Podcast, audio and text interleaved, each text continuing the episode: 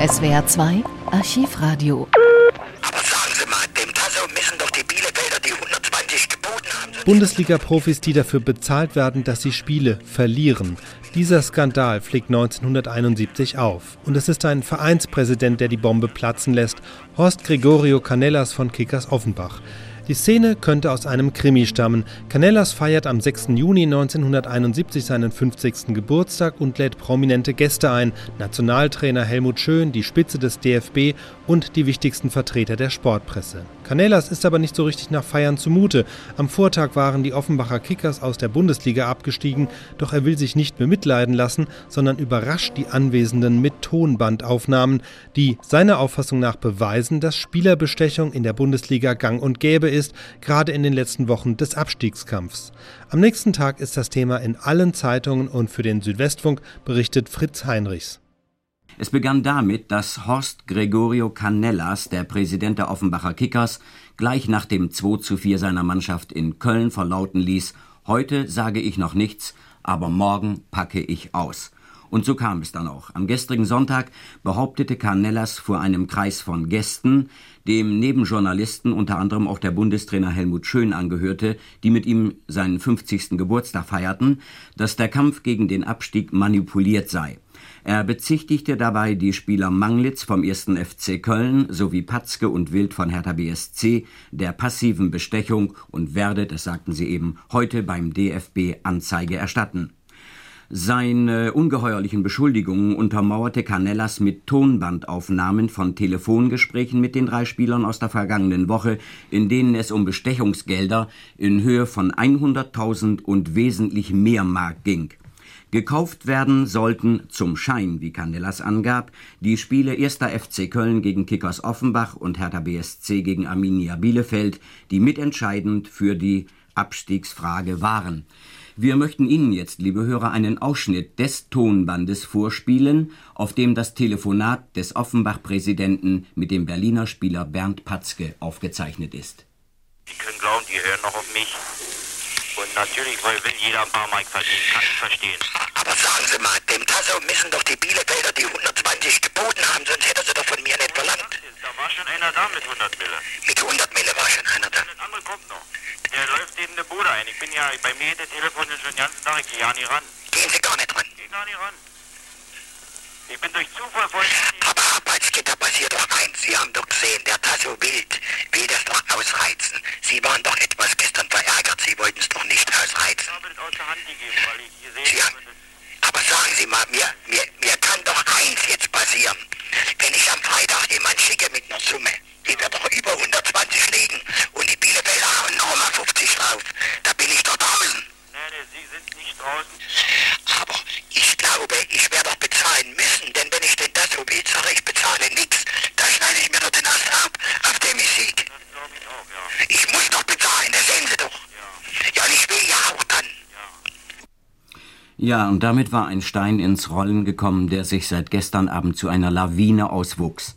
Ein Skandal war offenkundig geworden, den alle die ein bisschen befürchtet hatten, die die letzten Wochen in der Bundesliga mit Aufmerksamkeit verfolgt und nicht nur einmal merkwürdige Ergebnisse wichtiger Spiele gegen den Abstieg nur mit Kopfschütteln registriert hatten. Heute, und zwar vielleicht in dieser Minute, soll also dem D F B das Belastungsmaterial von Canellas übergeben werden, der übrigens bereits am Mittwoch vom Präsidenten der Offenbacher Kickers über sein Vorhaben informiert wurde. Der Referent für die Bundes- und Vertragsligen beim Deutschen Fußballbund, Herr Straub, der übrigens auch Geburtstagsgast bei Herrn Canellas war, bestätigte den Anruf des Kickers-Präsidenten. So ist zusammengefasst die derzeitige Lage. Schön, danke, Herr Heinrichs. Ja, wir haben eine Umfrage gemacht in Ludwigshafen, denn wir wollten wissen, was denkt der kleine Mann auf der Straße über diese Affäre. Und die Antworten, die wir da bekommen haben, waren hart und eindeutig. Aber hören Sie selbst. Was sagen Sie denn zu dem neuen Fußballskandal? Sportlich ist das nicht. Das ist eine ganz große Schweinerei, dass man sowas äh, duldet. Das ist Betrug. Was soll man dagegen machen? Da können wir kleine Menschen gar nichts machen. Das ist so, dass man sagen kann, man verabscheut das. Was sagen Sie dazu? Ja, das wäre ja allerhand, dass sowas vorkommt. Eines. Das wäre der schrägste Skandal, wo ich mir denken kann. Nicht? Was sollte man Ihrer Meinung nach tun? Meiner Meinung nach, also wenn das wirklich wahr ist, müsste man der, diejenigen natürlich anständig bestrafen. Nicht? Was mein... Die werde ich nicht mehr anerkennen als, als richtige Bundesligaspieler, wo sie sowieso schon Geld genug verdienen. Ausschließen, aus, dürften nicht mehr spielen in der Bundesliga. Sie verdienen sowieso schon viel Geld und dann, das erst recht, das hat mit Sport überhaupt nichts mehr zu tun. Das ist ja der Kriegsskandal, wo ich mir vorstellen kann. Was sagen Sie denn zu dem neuen Skandal in der Bundesliga? Ah, das ist zu verwerfen, ne? Ist ja klar. Was sollte man Ihrer Meinung nach tun? Keine hohen Gelder zahlen, spielen lassen wie früher. Aus Idealismus noch. Geschäfte machen, das sind nur Geschäfte machen. Dann steigt das in den Kopf. Die kriegen so hohe Gelder, die Brüder. Was halten Sie denn davon? Ja, wie ich am Samstagabend das Resultat gehört habe, Arminia Bielefeld in Berlin gewonnen, da hat mir auch etwas geschwant. Und das ist für mich eigentlich ein komisches Resultat gewesen, denn in der ganzen Saison hat in Berlin niemand gewonnen. Weder Mönchengladbach noch Bayern München. Ausgerechnet Arminia Bielefeld mussten in Berlin gewinnen. Gleichzeitig mit der Enthüllung des Skandals erklärt Canellas seinen Rücktritt als Präsident von Kickers Offenbach. Doch auch er muss sich Fragen gefallen lassen. Warum ist er so vorgegangen? Denn die Bestechlichkeit von Spielern aufzudecken, indem man sie in eine Falle lockt, ist nicht gerade sauber. Und warum enthüllt er den Skandal auf einer privaten Geburtstagsfeier, statt zunächst auf die verantwortlichen Vereine oder den D F B damit zuzugehen? Bevor der Süddeutsche Rundfunk Canellas mit diesen Fragen konfrontiert, spielt der Sender noch das zweite Tonband. Die Manipulationsfäden wurden auch in Westdeutschland gesponnen, in Köln beispielsweise. Herr Canellas hat einen ähnlichen Kontakt wie zu Patzke und Wild, auch mit unserem Nationaltorwart Manfred Manglitz. Auch hierzu die Telefongespräche. Canellas, guten Abend, Herr Manglitz. Herr Manglitz, da Konrad sagt, ich sollte mal anrufen. Ja, ja, richtig. Ja, er wollte heute Mittag mit mir sprechen, da hatte ich aber Besuch, da konnte ich nicht sagen. Ja. Ja. Jetzt bin ich alleine, jetzt kann ich sprechen. Wie geht's Ihnen? Herr Manglitz, danke. Gesundheitlich übers Besser. Ja, was besser. Ich habe heute gehört, Sie würden am Samstag gar nicht mitspielen. Ja, was Besseres kann Ihnen doch gar nicht passieren. Okay. So. Ja, ich weiß nicht. Ja, das sag ich Ihnen aber. So. Sonst ist soweit schon fast alles geregelt. Aber äh, passen Sie auf, ich hab, der Herr Konrad hat mir was gesagt mit dem Jupp Kapellmann da, ne? Ja, der hatte bei dem Kremers angerufen. Ich weiß nicht, was er wollte. Ja, ja, ja. Äh, äh, der ist mir was zu grün für die Sache. Zu grün, ja. Der ist zwanzig Jahre. Ja. Und ich hab nicht gern so, ähm, so eine Sache, äh, so grüne Jungs. Jawohl. Die quatschen mit das hier. Jawohl. Verstehen Sie das? Jawohl. Das ist doch Ihre Meinung, oder? Jawohl, richtig, ja. Ich meine, man muss wissen, mit wem man was macht und was man mit dem macht und so weiter und so. Äh, da kann ich keine zwanzigjährigen, die überall in den Mund und, und, und, und drin hängen und erzählen und machen und tun. Ne? Eine Frage. Warum, Herr Canellas, haben Sie beispielsweise sich nicht mit dem Vorstand, mit den Offiziellen von Hertha B S C in Verbindung gesetzt? Herr Weig, dieser Vorschlag machte mir Herr Straub vom D F B. Ich bin ihn aber nicht gegangen. Und zwar bewusst nicht. Weil ich dann die Gefahr laufen musste, denn sie wussten, wie hier um Geld gepokert würde, wurde. Eiskalt und herzlos. Sie haben vielleicht die Erregung in meiner Stimme gemerkt, wie mich das Fordern der Summen und die Gegenangebote ergriffen hat. Ich musste befürchten, als intelligenter Mensch, und da betrachte ich mich in diesem Fall, wenn ich das Geschäft kaputt mache für die Hertha-Spieler, dass man dann bewusst absichtlich gegen Canellas spielt. Das entlese ich diesen Telefon geben. Haben Sie den D F B informiert? Ich habe laufend in den letzten Wochen über dieses Problem mit dem D F B gesprochen. Ich habe auch einen Weg gesucht beim D F B, wie man das aufdecken könnte. Man sagte mir dort, es wird immer nur von Vermutung gesprochen, nicht von den Beweisen. Und ich habe gesagt, ich werde es Ihnen auf den Tisch legen.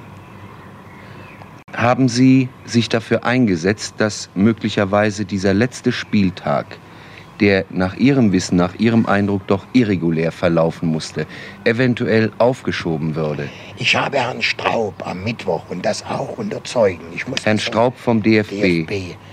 Mein Herz ihm ausgeschüttet. Man kann sagen, es war auch ein persönliches Gespräch mit. Obwohl ich der Ansicht bin, dass in diesen Dingen persönliche Dinge gar nicht mehr den Ausschlag geben können, nach einem Ausweg gesucht. Ich habe äh, gesagt, Wir haben vereinbart, dass er mit Herrn Kindermann spricht, mit dem Land, mit dem Vorsitzenden des Kontrollausschusses. Herr Straub hat sich bemüht, ihn zu erreichen. Ich habe aber auch Herrn Straub angeboten, Tonbänder in meiner Wohnung anzuhören, die belastend sind. Ich wollte nur das Material nicht aus der Hand geben. Mir ist auch gesagt worden, dass dieses Material auch noch nach Beendigung der äh, Bundesliga-Saison keine Wirkungslosigkeit haben könnte. Und Herr Straub hat auch im Gespräch, äh, es war auch im Gespräch, ich will es so formulieren, vielleicht den letzten Bundesliga-Tag ganz abzusetzen. Aber dies ist, wäre nicht möglich gewesen, wie man mir gesagt hat. Einmal hätte man den Kontrollausschuss nicht schnell zusammenrufen können. Und zweitens hätte das Spiel Eintracht Mönchengladbach auf jeden Fall stattfinden können. Man hatte beim D F B bewogen, den letzten Spielausschuss, den, den letzten Spieltag abzusetzen. Welche Ziele, Herr Canellas, verfolgen Sie nun mit Ihrer Anklage? Ich habe gehört, die Schrift ist inzwischen, die Protestschrift ist inzwischen beim Deutschen Fußballbund eingegangen. Welches Ziel verfolgen Sie mit Ihrem Protest? Ich, ver- ich verfolge ein Ziel, dass endlich einmal die Gerüchte aufhören. Denn sie tun nach meiner Auffassung letztlich mehr weh als diese Wahrheit. Alle Dinge, die im Raum stehen und die nicht greifbar sind, sind auf die Dauer gesehen viel schlimmer als die, die man greift und wo man zupackt. Das ist das eine Ziel. Das andere Ziel ist, zu beweisen, dass der letzte Spieltag, zumindest der letzte Spieltag, sind auch noch andere Dinge im Gespräch, irregular, irregulär abgelaufen ist. Und dass wir deshalb für unseren Verein Anspruch erheben auf einen Platz in der Bundesliga. Für mich persönlich aber nichts mehr. Ich werde diese Dinge für meinen Verein noch restlos abwickeln. Für mich ist in dieser Situation kein Platz mehr.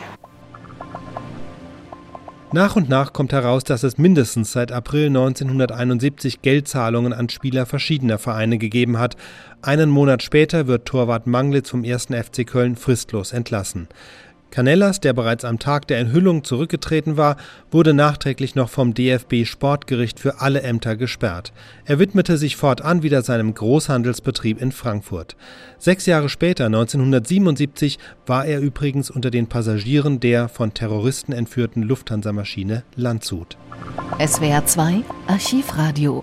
Viele weitere historische Tonaufnahmen gibt es, thematisch sortiert, unter archivradio punkt de.